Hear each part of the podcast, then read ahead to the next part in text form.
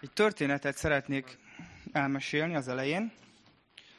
A, a családi, ház, családi házunknak a építéséről, amikor apukám így kiásta az alapot, és odavitte anyukámat, hogy megmutassa, hogy na hát akkor így itt lesz a, ez, ez lesz a szoba, ha tovább jössz, akkor így itt lesz a fürdő, és akkor itt a végén meg itt lesz így a konyha. És akkor így anyukám így nézte így, hogy hm, hát szóval ekkora lesz a konyha? És akkor így, így ez történt, hogy így lépett egy nagyot, és akkor tudod mit? Legyen inkább itt a háznak a vége, egy méterrel megtoljuk, és ezért én tehát azért vagyok nagyon hálás, mert így szoktam nézni a lakásunkba, hogy abba az egy méterben mennyi dolog van. Tehát, hogy így, így belegondolok, hogy a konyhánkban, azon az egy méteren, a, a, abban a szakaszban van a hűtőnk, az asztalunk, aminél eszünk, a gáztűzhelyünk, meg a konyhaszekrény is egy méterrel hosszabb, tud így lenni.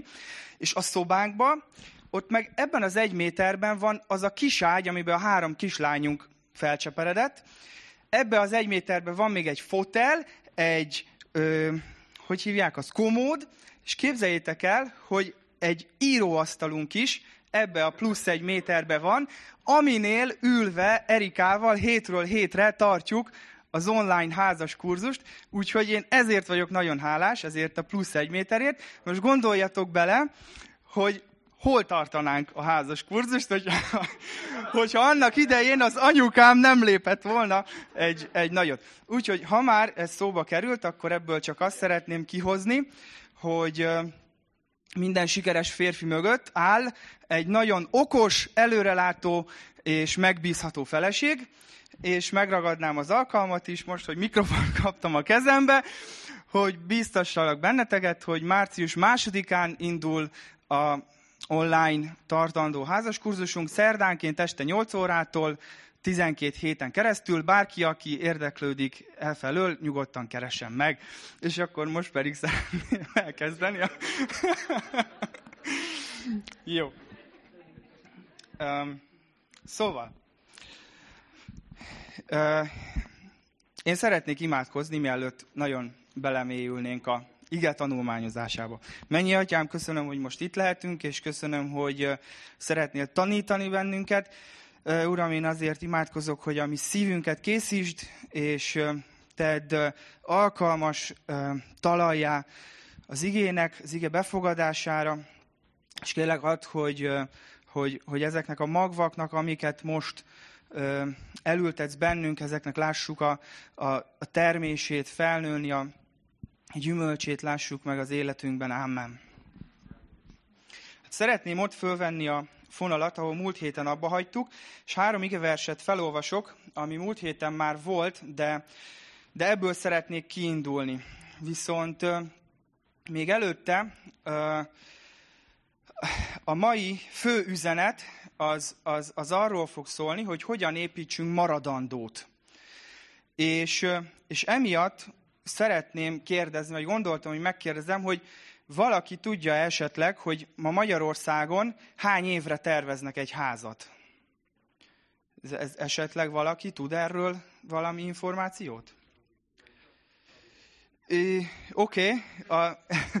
jött innen egy tip, hogy 40, beközölted az amerikai és a magyart ugyanis 50, itt Magyarországon 50 évre tervezünk egy házat, Amerikában egyébként ez 30, tehát ebből látszik a szemlélet, hogy ott, ott sokkal jobban a, a gondolkodásmódban egy ilyen mobilitás van benne, így házügy téren, költözés nem akkora nagy ügy, mint mondjuk akár itt nálunk.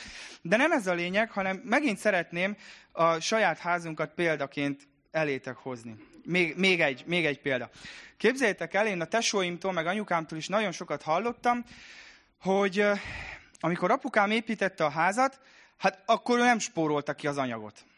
De annyi cementet rakott bele, hogy már mi ezt kitapasztaltuk, hogy ha valamit akarunk alakítani rajta, akkor a kölcsönzőből a legnagyobb ilyen hiltit kell kikölcsönözni. Tehát amikor először próbáltunk egy ablakot lemélyíteni, akkor, akkor, akkor így mentünk a kölcsönzőbe, hogy hát kéne egy ilyen bontókalapács. Mihez? Hát ablakot szeretnénk nagyobbítani. Na, ahhoz jó lesz ez, tessék.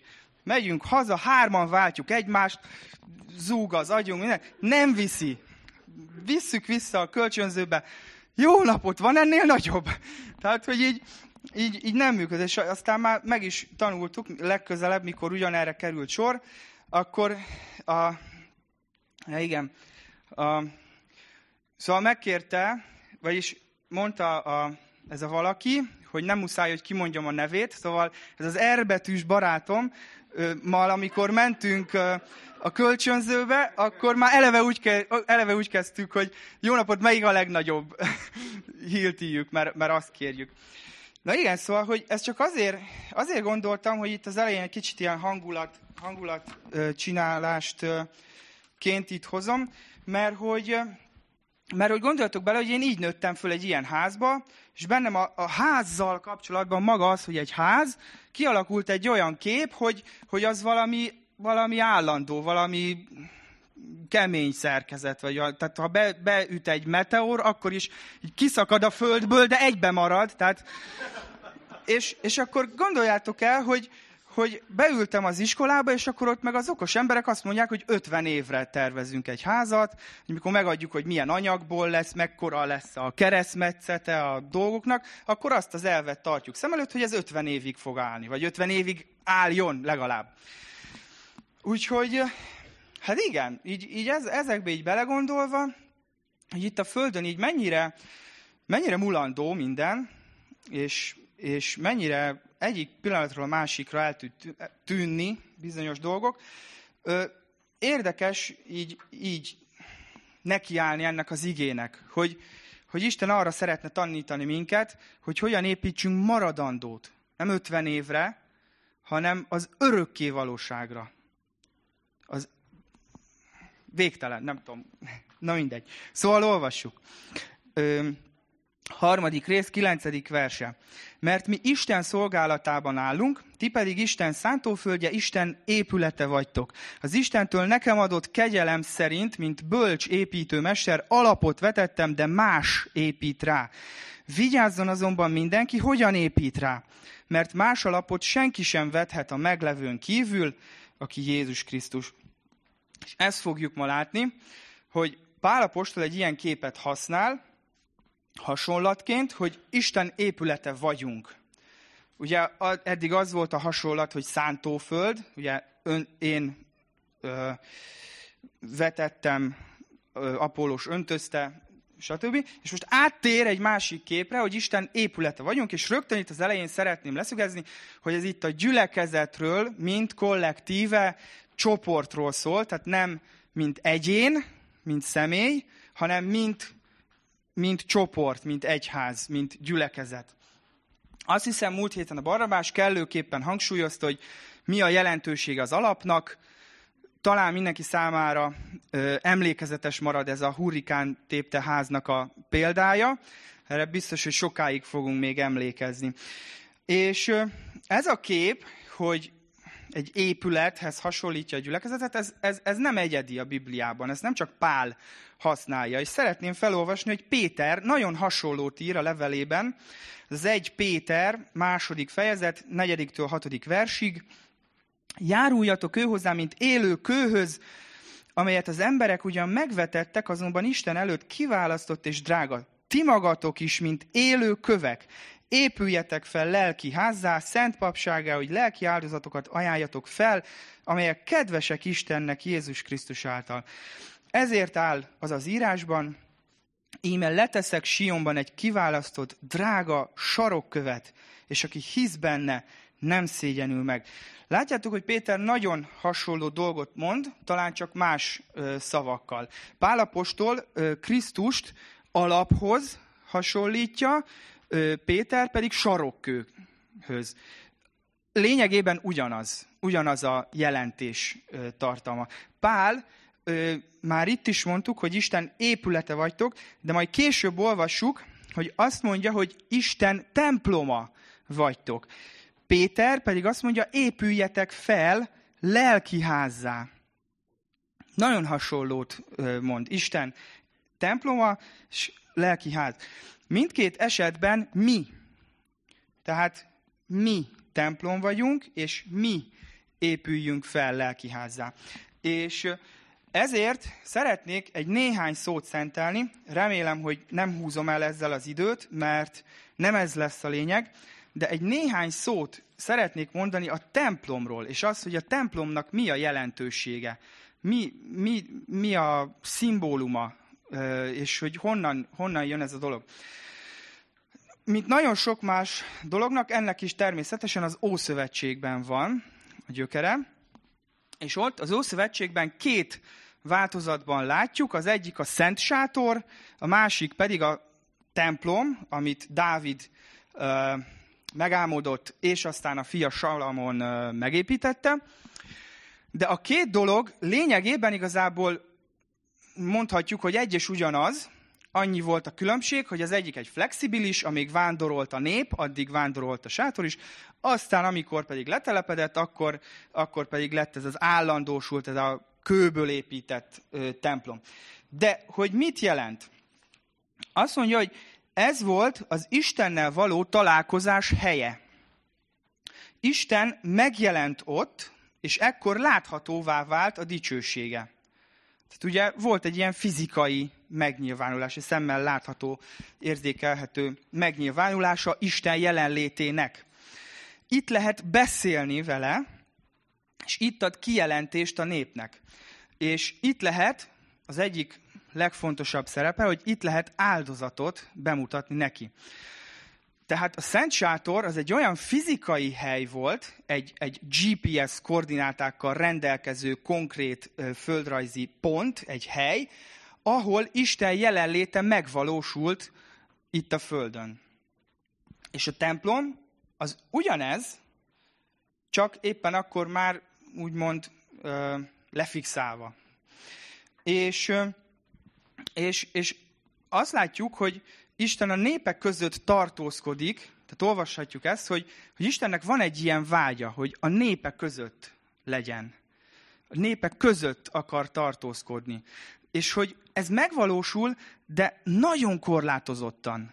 Nagyon le van szűkítve, és nagyon be van korlátozva a, a lehetőség. Ugye gondoljatok bele, hogy a templomba a szentek szentjét és a a, a szentét, tehát a, a szentét, és a legbelső részt, azt egy vastag kárpit választotta el, és oda a legbelső részre csak a főpap mehetett be, évente egyetlen egyszer, és neki is egy kötelet kötöttek a lábára, hogyha odabent meghalna, akkor ne kelljen valakinek utána mennie, hanem ki lehessen húzni.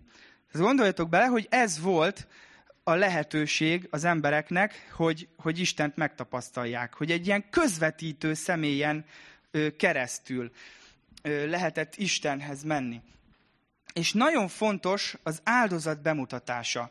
Az ember bűnei miatt be kell, hogy lássa, hogy halált érdemel, és ezt úgy oldja meg, hogy a saját vére helyett egy állatnak a vérét ö, ontja ki, és amikor az ember ezt végignézi, ahogy leölik ezt az állatot, és, és ahogy, ö, ahogy szenved és kifolyik a vére, akkor tudatosul benne, és, és megérti, hogy ez ő érte történt, az ő bűnei miatt. És ugye akkor egy évre le van tudva, úgymond a bűneinek a rendezése. És a kérdés adódik, hogy ez az egész dolog hogyan változott meg Jézusnak a halálával. Mert hogy ugye eddig az Ószövetségről beszéltünk. Nos, nem egy ember egy évnyi bűneiért, hanem az összes ember összes bűnéért Jézus elvégezte az engesztelő áldozatot. Nem egy állatot ölt le, hanem saját magát áldozta föl. Ugye, ahogy olvassuk, hogy íme Isten báránya, aki elveszi a világ bűnét. És ezzel feleslegessé tett minden további áldozatbemutatást. Egyszer mindenkorra elvégezte, minden ember minden bűnéért felesleges a továbbiakban ö, ennek a procedúrának a gyakorlása. Ezzel együtt pedig felesleges az a hely, ahol ezt eddig csinálták. Ugye? És Jézus halálával egy időben történt valami a Jeruzsálemi templomban is. A, az a kárpit, ami elválasztotta a szentek szentjét, felülről lefelé így ketté hasadt. És ennek miért van jelentősége? Miért fontos ez? Azért, mert ez jelképezi azt, hogy többé nincsen szükség egy közvetítő személyre, köztem és Isten között. Én személyesen jöhetek az ő jelenlétébe.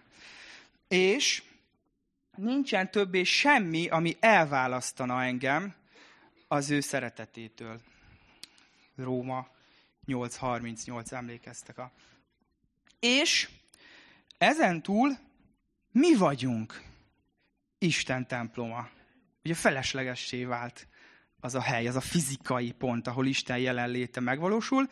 Innentől kezdve mi, a gyülekezet, mi vagyunk Isten temploma. És Isten jelenléte nem egy épületben nyilvánul meg, hanem a benne hívők egy csoportjában. Jó. Jézus a samáriai asszonynal való beszélgetése során ezt előre vetítette, amikor azt mondta, hogy eljön az óra, amikor nem hegyen, nem templomban, hanem, bocsánat, hogy is van, lélekben és igazságban imádják az Istent. Lélekben és igazságban. És azt szeretném megmutatni nektek, hogy mennyire balga az ember. Mert bocsánat, de hogy, de hogy, de hogy hogy el tudom képzelni Istent, ahogy így a mennyből így néz ránk, és így nem áll, nem áll, nem áll, ez komoly, nem áll. Tehát amikor, amikor az ember azt, azt próbálja, hogy, hogy próbálja helyrehozni, amit Isten elrontott. nem elszóltam magam. Tehát, ja Isten, elszakítottad a kárpitot, nem baj, nem baj, itt vagyok, összevarjuk gyorsan. Vagy amikor, Isten, leromboltad a templomot, semmi baj, itt, gyertek, gyorsan építsük újra. Sőt, építünk minden faluba egyet. szóval, hogy, hogy hogyan, hogyan zajlik ezt? Ezt azért megmutattam, hogy, hogy Isten azt mondja, hogy jöhetek a jelenlétébe úgy, ahogy vagyok. Tényleg, úgy, ahogy vagyok? Nem baj, majd, majd én kitalálom, hogy csak öltön nyakkendőbe. Vagy éppen térd alatt lévő szoknyába. És a szentségnek egy bizonyos, bizonyos szintjének az elérésével jöhetek csak, ugye? Kitaláljuk, hát ilyenek vagyunk, hogy kitaláljuk. Aztán azt mondja, hogy nincs szükség közvetítő személyre köztem és Isten között. Nem baj, nem baj, oda teszünk egy embert, ő majd segíteni fog, hogy be tudjuk vallani a bűnünket Istennek. Azt mondja, hogy egyszer mindenkorra az összes bűnömet eltörölte. Hogy nem kell így időszakonként mindig áldozatot bemutatni? Nem baj, nem baj, mert az úrvacsora az úgyis tökre hasonlít ehhez az áldozat bemutatás dologhoz. A múlt havi számlát rendezhetem, ugye, és egyébként is csak úgy jöhetek, ha mindenki mással is rendeztem. Azt mondja, hogy most már mi bennünk lakik. Nem baj, bezárjuk a templomba. Maradjon csak ott egy hétig. Csinálja az ő dolgát, én megyek, csinálom az én dolgomat. Mindenkinek jobb lesz. Isten marad a templomba, én meg megyek a dolgomra, jövő héten majd jövök, akkor újra találkozunk. Szóval látjátok már, hogy, hogy mennyire próbáljuk visszamenni az Ószövetségbe? Nem, nem tudom, mi ez? Mi, miért csináljuk ezt? És ezekkel a szokásokkal, szabályokkal, ez a hozzáállásunkkal így, így visszaépítjük ezt a, ezt a falat, meg, a, meg az ószövetségi rendszer. De, most, de, de komolyan. És tudjátok, igen, még ezt gyorsan még elmondom.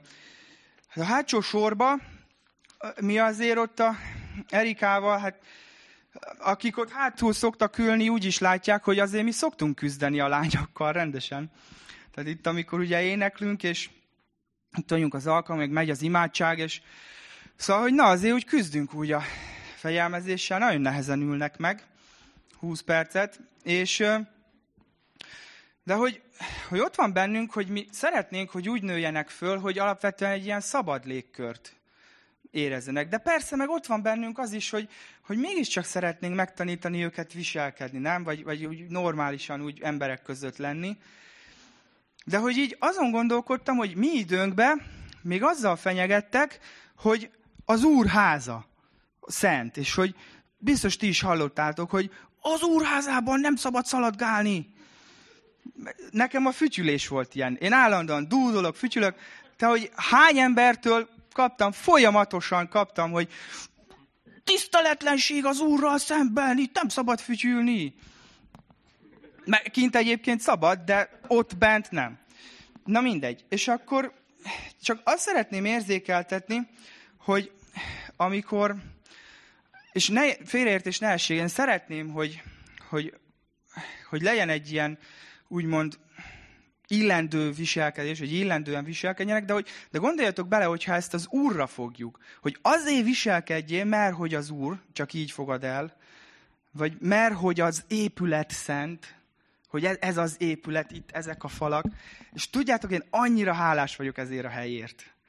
Mert itt annyira egyértelmű, hogy Isten nem a falak miatt van jelen. De komolyan. Szóval, hogy egy templomban még csak-csak megfordul az ember fejébe, mert ugye ott vannak azok a szép képek, meg az oltár, meg a nem tudom mi. Bocsánat. Ja, igen. Tehát, hogy ott még csak-csak megfordul az ember fejébe, hogy lehet, hogy amiatt van jelen Isten, de hogy itt nekem ez eszembe nem jutna. Itt annyira egyértelmű, hogy mi miattunk van jelen Isten. Na jó, szóval a 12. versel ö, szeretném folytatni.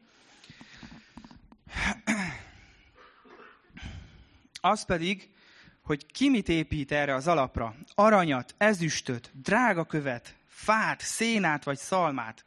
Az a nap fogja világossá tenni, mivel tűzben jelenik meg, és akkor mindenki a munkája, mindenkinek a munkája nyilvánvalóvá lesz. És hogy kinek mit ér a munkája, azt a tűz fogja próbára tenni. Ha valakinek a munkája, amelyet ráépített, megmarad, jutalmat fog kapni. De ha valakinek a munkája megég, kárt vall.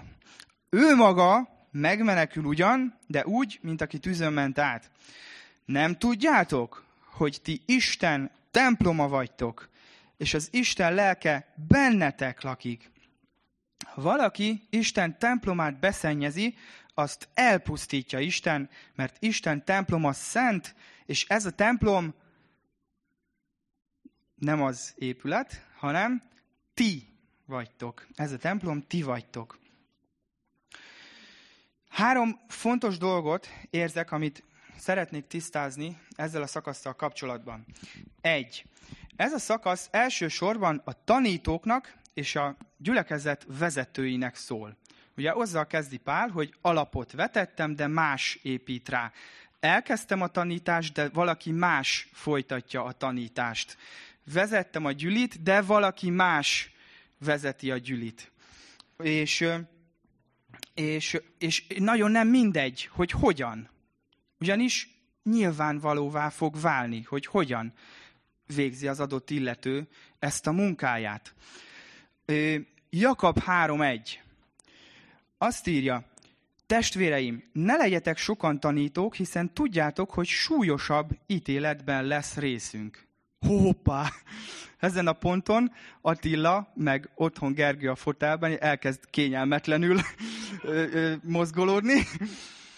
A Timóteushoz írt levélben a köszöntést, ha megfigyelitek, úgy köszön Pálapostól Timóteusnak, első rész, második verse, Timóteusnak, igaz fiamnak a hitben, kegyelem, irgalom, békesség Istentől, ami atyánktól, és Krisztus Jézustól, ami Urunktól. Ugye tudjátok, hogy Pál apostol az összes gyülekezetnek írt levelében úgy köszön, hogy kegyelem néktek és békesség. És Timóteusnak meg úgy köszön, hogy kegyelem, irgalom és békesség. Hát úgy látszik, hogy Timóteusnak, meg lehet, hogy ezek szerint a tanítóknak, meg a vezetőknek irgalomra is szükségük lesz, tehát ugye, amikor azt írja, hogy súlyosabb ítéletben lesz részünk, akkor, akkor jó fog jönni egy adag plusz írgalom Isten részéről. Szóval Szóval ezt mindenképp vegyük figyelembe, amikor olvassuk ezt a szakaszt. A második. Ennek a szakasznak semmi köze nincs az üdvösséghez. És ezt nagyon fontos tisztázni, hogy nem az üdvösségünkről szól, amikor azt mondja, hogy próbára lesz téve. A Róma 8.1 óta tudjuk, mióta olvastuk a Róma 8.1-et, hogy Na jó, ezt majd még gyakoroljuk, vagy indítunk egy alfa kurzust, vagy, vagy valami. Szóval, hogy a Róma 8.1 óta tudjuk, hogy nincs tehát most már semmiféle kárhoztató ítélet azok ellen, akik Krisztus Jézusban vannak. Oké, okay, az üdvösségünk kész. Nem ez ügyben történik a megítélés, hanem a munkánk lesz megítélve. És ezt Pálapostól hangsúlyozza is, és akkor mindenkinek a munkája nyilvánvalóvá lesz. Ezen a ponton Attila és otthon Gergő a fotelba fújtat egyet, és megnyugodva hátra dőlnek. Ö, igen, és egyébként tudtátok-e, hogy ennek a szakasznak a téves, félreértett magyarázata szolgál alapként a purgatóriumnak a, a, a tanához. De hogy itt nem erről van szó, nem az üdvösségünkről szól ez a szakasz. A harmadik pedig, hogy ti Isten temploma vagytok, mondja Pál, tehát ugye ez azt jelenti, hogy mi, mi Isten temploma vagyunk. Ez azért fontos ezt tisztázni, mert jön majd néhány fejezettel később, valamikor március környékén szerintem oda jutunk, amikor azt mondja Pál, hogy nem tudjátok-e, hogy a testetek a bennetek lakó Szentlélek temploma. Nem szabad összekeverni ezt a kettőt. Itt most mi rólunk, mint gyülekezetről van szó, hogy mi vagyunk Isten temploma. És miért nem szabad összetéveszteni? Azért, mert ebben az esetben, a másik esetben nem mond ilyet Pál, itt viszont azt mondja Pál, hogy ha valaki beszennyezi ezt a Istennek a templomát, akkor azt Isten elpusztítja. Ú! Szóval nem a személyes testünkről, a, a egyénileg van szó, hanem mi, mint gyülekezet, mi, mint közösség, mi, mint Isten temploma. Jó, és akkor ebben a részben, ha megfigyeltétek, három fajta építkezési módszer figyelhető meg. Első, maradandó, akinek a munkája megmarad, jutalmat fog kapni. Második, mulandó, akinek a munkája megég, kárt val, de ő megmenekül. Harmadik, romboló. Ez kicsit ellentmondás, mert az építés az hogy lehet romboló, szóval, de értitek talán a lényeget, hogy aki Isten templomát beszennyezi, azt Isten elpusztítja. Ú, Nézzük meg ezt a hármat egyesével. A legtöbbet a legelsőről, a maradandó építkezésről szeretnék beszélni. Mivel konkrétan ebben az ige szakaszban Pálapostól nem részletezi, hogy, hogy hogyan tudunk maradandót építeni, vagy mi, mi jelképez maradandó épületet. Ugye csak annyit mond, hogy arany, ezüst, drágakő. De hogy ezek mit szimbolizálnak, vagy hogy mit kéne akkor építenünk, hogy ezt nem írja itt. Ezért sajnos kénytelenek vagyunk más ige szakaszokra hagyatkozni. És ez egy teljesen szubjektív dolog, hogy én most milyen igéket hozok. Kifejezetten örülnék annak, hogyha az alkalom után nyílna egy valamilyen fórum, ahol megbeszélhetnénk azt, hogy milyen egyéb igehelyeket lehetne hozni. Mi az, amit kihagytam, vagy ha van olyan, mi az, amit nem kellett volna hoznom.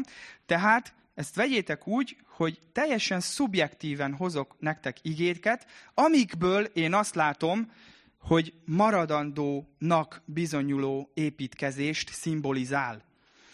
Én abból indultam ki, azt gondoltam, hogy ha olyan dolgokat veszek, olyan gyakorlatokat, vagy olyan tanítást, amit konkrétan Jézus hagyott ránk, akkor olyan túlzottan nagyon mellé nem lőhetünk.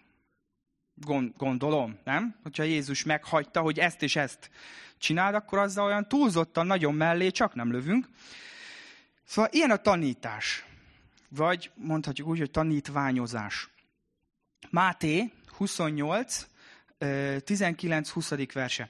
Menjetek el tehát, tegyetek tanítványán minden népet, megkeresztelve őket az atyának, fiúnak és a Szentléleknek nevében, tanítva őket, hogy megtartsák mindazt, amit én parancsoltam nektek, és íme én veletek vagyok minden napon a világ végzetéig. Ez a tanítványozás. Eljuttatni minél több embert a hitre, bemeríteni, és itt nincs vége, hanem hogy tanítani őket, és, és növelni őket. Másik lehet szolgálat egymás felé.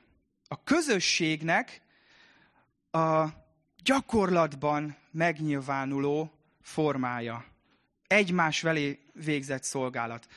Amikor Jézus megmossa a tanítványok lábát, akkor utána azt mondja, hogy amit én tettem veletek, ti is úgy tegyétek. És lehet akár szó szerint is értelmezni, mert miért ne, hogy ténylegesen menjünk oda és mossuk meg egymás lábát, de szerintem sokkal többet ér, és sokkal erőteljesebb, hogyha ezt átvitt értelemben úgy értjük, hogy Jézus szolgált a tanítványok felé, és erre mondja azt, hogy amit én tettem veletek, azt tegyétek ti is egymással, hogy szolgáljatok egymás felé. És a közösség, közösségben nyilvánuljon meg így az egymás felé végzett szolgálatban, az egymás iránt tett dolgokban a szeretet. Az úrvacsora. Utolsó vacsoránál ezt olvashatjuk Lukács evangéliumában, hogy vette a kenyeret, hálát adott, megtörte és eszavakkal adta nekik, ezt cselekedjétek az én emlékezetemre. Az úrvacsora gyakorlata. Azt mondja Jézus, hogy ezt cselekedjétek, és ott van a célja, hogy miért. Az én emlékezetemre hogy emlékezzetek rám, emlékezzetek arra, hogy mit tettem értetek. És az imádkozást szeretném még hozni.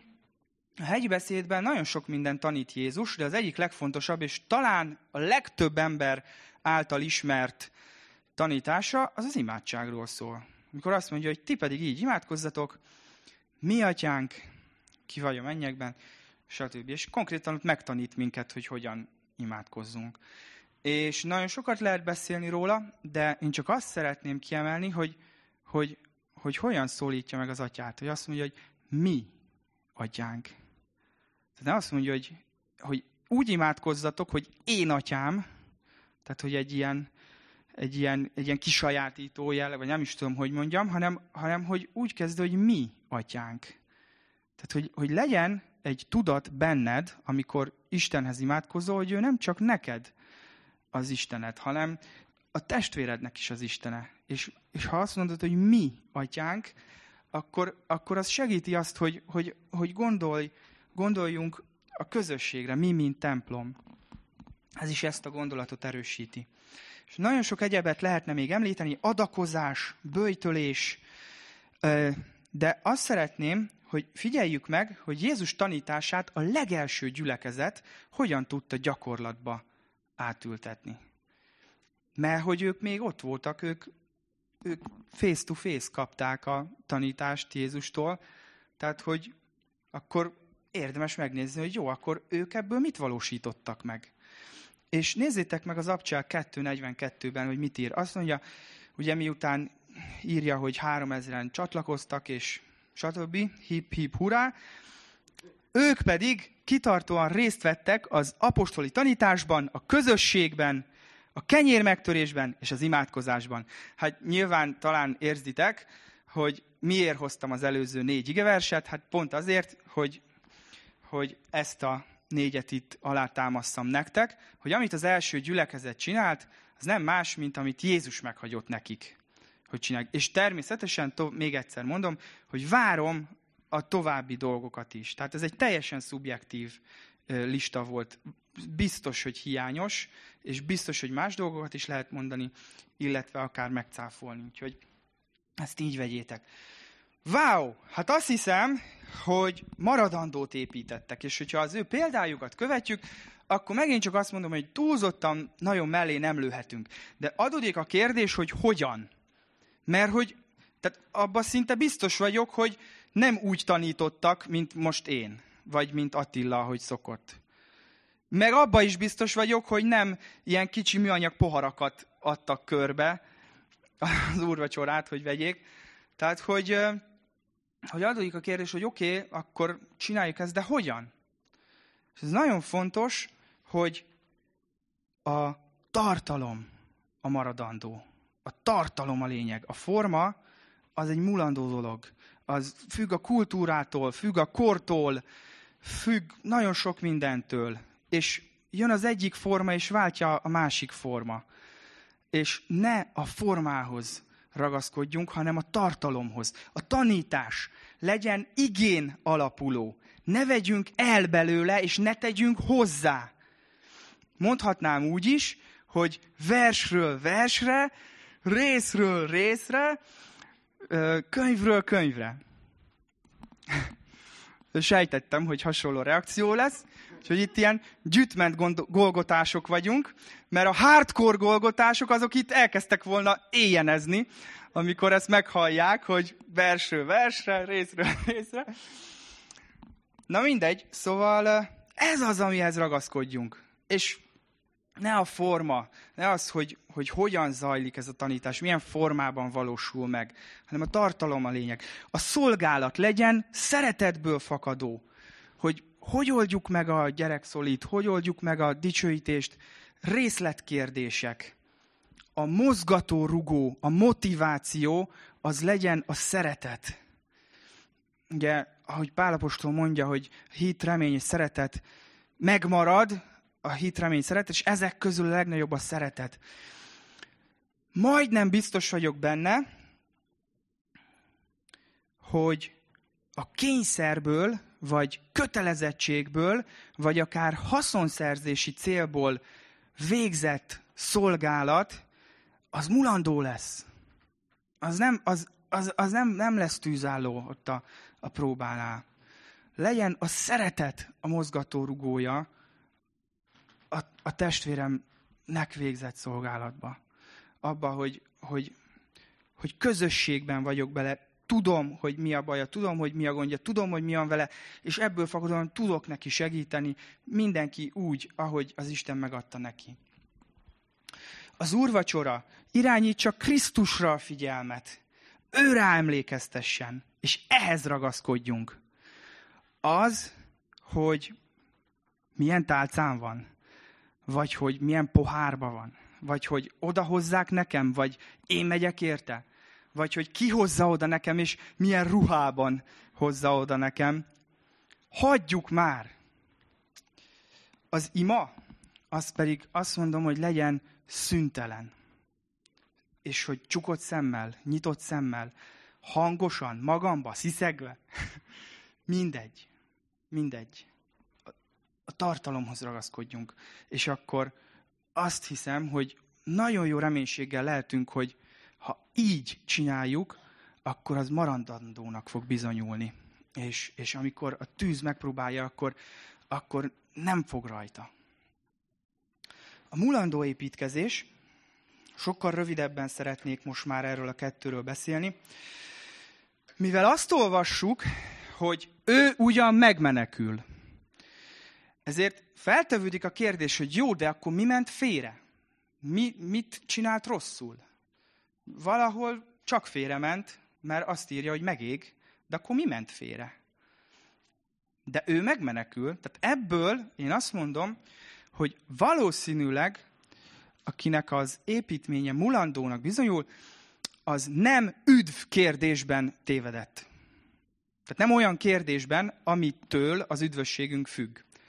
Valószínűleg a formában. Ugye, simán lehet, hogy a tartalom kiüresedett, és a, a forma, formához elkezdünk ragaszkodni, és a forma fontosabbá válik, mint maga a tartalom, és hogyha ezt építjük föl, a formát, az üres formákat építjük fel a gyülekezetben, akkor az mulandónak fog bizonyulni. És úgy is fogalmazhatnám, hogy a kiüresedett hagyomány. A hagyományjal nincsen semmi baj. A hagyomány az egy jó szokás mindaddig, amíg mindenki tudja, hogy mit, miért, és miért úgy csinálunk.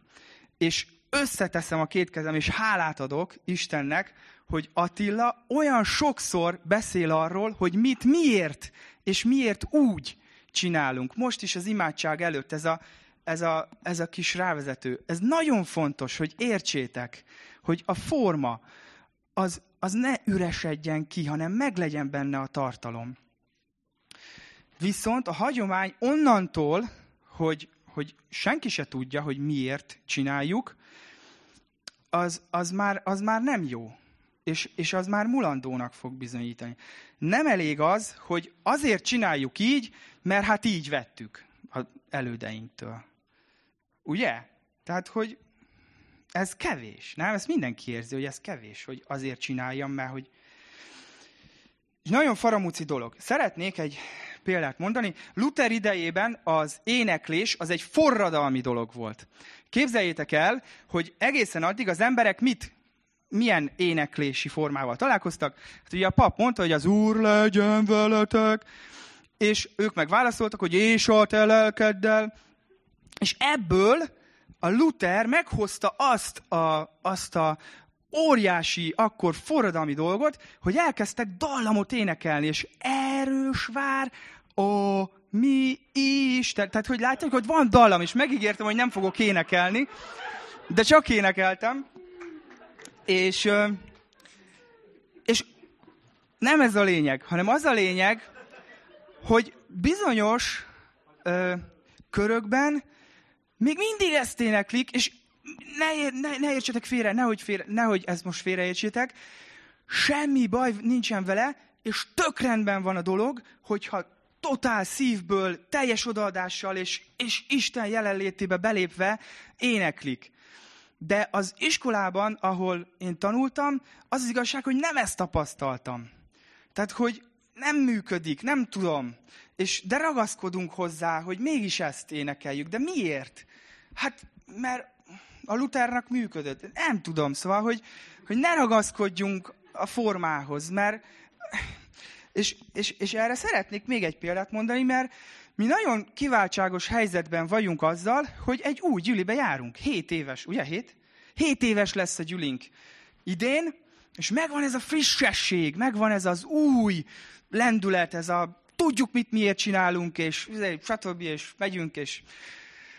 De hogy pár év eltelik, és ez az egész tud egy ilyen, egy ilyen, egy ilyen tökre egy ilyen szokássá. Hogy eljövünk, éneklünk, imádkozunk, meghallgatunk valakit, eszünk, iszunk, bocsánat, és, hogy, és, és beszélgetünk, és hazamegyünk.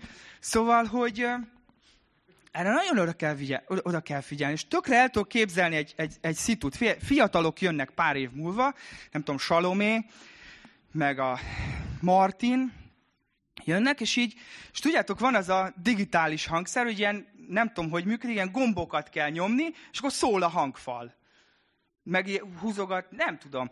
Nem tudom, hogy működik, de hogy hangot ad ki a hangfal, tehát alapvetően működik. És tökre el tudom képzelni, hogy én ezt úgy nevezem, hogy ez a pitty meg a puty, hogy így pitty, Isten, puty, jó!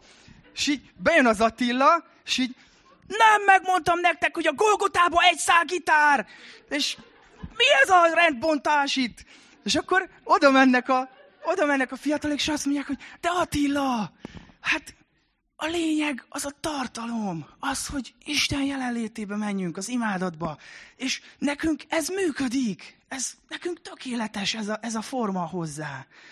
És ne a gitárhoz ragaszkodj, hanem a tartalom. És akkor, és akkor Attila azt mondja, hogy hmm, igazatok van. 22-ben a Samu tanított erről, tényleg. Tényleg igazatok Oké. Okay. Ne építsünk mulandó házat. Ne építsünk üres formákat egymásra. És az utolsó romboló építkezés, ami már mondtam ellentmondásos, mert hogy lehet építkezés az, ami rombol, ne ezen akadjunk le, hanem azon, hogy Istent valami feldühíti. Mert azt mondja, hogy Isten elpusztítja, aki az ő templomával kekeckedik. Mi velünk? Az egyházzal, a gyülekezettel. Csak gondoljatok bele, hogy ez az a feláll, hogy mi a felállás. Tehát az a felállás, hogy Istennek a fiának a menyasszonya. Tehát, hogy ez lehet, hogy nincsenek túl sokan, akik ezt át tudják érezni, de akinek van fia, és a fia már olyan korú, hogy már van menyasszonya, vagy volt menyasszonya, és már a felesége, szóval ezek át tudják érezni, hogy Isten mit érez, amikor az egyházat valaki beszennyezi, amikor a gyülekezetet valaki beszennyezi. Szóval, hogy, hogy fel van dühödve, és azt mondja, hogy elpusztítja, aki, a, aki, aki ilyet csinál. És itt egészen konkrétan a tév, tévtanításokról, tévtanítókról van szó, ami abban a korban is rengeteg volt, természetesen a mai korban is, és nagyon sok levélben lehet azt olvasni, hogy óvakodjunk ezektől a tévtanításoktól. Ha az előbb azt mondtam, hogy a mulandó dolgok azok nem üdv kérdésben tévedtek, akkor ennél viszont azt kell mondani, hogy itt viszont valami üdv kérdésben történt valami hiba, vagy csúszott valami homokszemag gépezetbe. A Galata levélben Pálapostól írja, figyeljetek, ez hihetetlen, ez a szakasz. Első fejezet hatodik versétől, Csodálkozom, hogy attól, aki Krisztus kegyelme által elhívott titeket, ilyen hamar más evangéliumhoz pártoltatok, pedig nincs más evangélium. De egyesek megzavartak titeket, és el akarják ferdíteni Krisztus evangéliumát, de ha még mi magunk, vagy egy mennyből való angyal hirdetne is nektek evangéliumot azon kívül, amelyet mi hirdettünk, átkozott legyen amint már korábban is megmondtuk, most ismét mondom, ha valaki nektek más evangéliumot hirdet azon kívül, amelyet elfogadtatok, átkozott legyen. Pál azt mondja, hogy még ha én magam megyek vissza, és mondok mást, átkozott legyek. Ezt mondja ki gyakorlatilag. Úgyhogy e- ezzel is kicsit így eljátszottam így a gondolattal. Attila, ma nagyon szekíroltalak téged és ígérem, hogy ez lesz az utolsó. De hogyha a jövő héten feljössz ide, és azt mondod, hogy aki fizet nekem 10 millió forintot, annak tuti belépője van a mennyországba, akkor elkergetünk. Jó? Tehát, hogy ez így benne van a pakliba. Pálapostól is bevállalta ezt, úgyhogy akkor szerintem ez alap, hogy te is bevállalod. Jó, szóval ért, értitek, hogy, hogy miről van szó amikor, amikor ilyen, ilyen alapokkal van baj, tehát ilyen üdvkérdéssel van baj, ez az évtanítás, és erre mondja azt, hogy aki ilyet tanít, aki ilyet víz be a gyülekezetbe, arra Isten ó, felmegy a pumpa, elpusztítja. Csú, ez kemény. Oké, oké, oké, oké, zárás. Nézzük meg, hogy mivel zárja Pál ezt az egész eddigi szakaszt, ami már az első fejezetben elkezdődött. Ugye, Pálé vagyok, Apollósé vagyok, uh, ki van még? Pét, Péter, Péteré vagyok, Krisztusé vagyok, és akkor ez elkezdődött az első fejezetben, már egy jó néhány hete erről ö, hallunk, és akkor itt, itt hogyan zárja le ezt, ezt, ezt a szakaszát a levelének Pálapostól. 18. verstől, Senki meg ne csalja önmagát. Ha valaki bölcsnek gondolja magát közöttetek ebben a világban, legyen bolondá, hogy bölcsé lehessen. E világ bölcsessége ugyanis bolondság Isten előtt, mert megvan írva, saját ravasságukkal fogja meg a bölcseket. Azután ez is, az Úr tudja, hogy a bölcsek gondolatai hiába valók. Azért senki ne egyék emberekkel, mert minden a tietek akár Pál, akár Apollós, akár Kéfás, akár a világ, akár az élet, akár a halál, akár a jelenvalók, akár az eljövendők, minden a tietek. Ti viszont Krisztusai vagytok, Krisztus pedig Isteni. Szeretném nektek lefordítani a magyart magyarra, vagy legalábbis érthető magyarra, és arra gondoltam, hogy egy példán keresztül szeretném illusztrálni, hogy itt mit mond Pál. Jártatok-e már trófea étterembe? Vagy hasonló elven működő ö, étterembe. Ugye képzeljük el, hogy a korintusi gyüli elmegy a trófeába. Valaki meghívja őket, befizeti őket, még fizetniük se kell, hanem csak élvezni a terített asztalokat, és akkor az egyik tag oda megy a levesekhez, és azt mondja, stipi stopi csirkeragú leves, ide hozzám, aki szereti a csirkeragú levest, akkor a másik meg oda megy a, a grillpulthoz, és azt mondja, hogy a, a grillezett husika az itt, ide jöjjetek, és akkor a harmadik megszól, hogy én a sushiért jöttem, a negyedik meg azt mondja, hogy a kis közgombóckáim, gyertek ide hozzám. És akkor elkezdődik ez, és Pál ott áll a bejáratnál, és így nézi őket, így a trófeában, az ójukán itt étterembe, hogy ezek elkezdenek itt civakodni, hogy ki mit fog enni, és fogja a fejét ő is, mint ahogy az előbb az is, hogy nem már emberek, hát ez is komoly. Hát oké, hogy először jártok itt, de nem értitek, hogy ez hogy működik? Hát minden, minden a tiétek. Te komolyan azon veszekedtek, hogy izé, Pál, Apollós, Kéfás, hát értsétek meg, hogy ők mind értetek vannak. A tiétek. És, és nem is csak ők, hanem a csomagban mi minden van benne. Azt mondja, az élet, halál, jelen, jövő, minden a tiétek. És a tulaj egyébként meg, ugye, Krisztus. Szóval, az elmúlt hetekben többször is előkerült ez a téma, hogy a keresztények miért egymás cinkezésével, meg a falak húzogatásával foglalkoznak, amikor Krisztus az alap, amikor, amikor, a, amikor tényleg visszatérünk a gyökerekhez, visszatérünk ahhoz, hogy Krisztus mit tett értünk, és hogy mi az ő épülete vagyunk, így együtt, akkor Attila úgy fogalmazott, hogy számít tényleg, hogy az egyik csecsemőt keresztel, a, izé, a másik meg fölemeli a kezét a dicsőítésnél. A Barnabás múlt héten meg úgy fogalmazott, hogy szereted Jézust? Szuper, gyere, akkor imádkozzunk. És nem kérdezzük, hogy izé, honnan jöttél, ki vagy, mi vagy. Mi atyánk, ugye, nem, nem pedig én atyám. Isten templomaként ez az a hely, ahol a jelenléte megvalósul a Földön. És hogyha jön egy ember, és az a vágya, hogy Isten jelenlétéhez közelebb kerüljön, akkor nehogy már egy kiüresedett forma, vagy egy hagyomány, vagy egy régi szokás álljon az útjába, vagy egy, vagy egy elvárás, egy illemszabály, vagy egy... Értitek? Egy tartalom nélküli forma legyen az, ami távol tartja őt Istentől.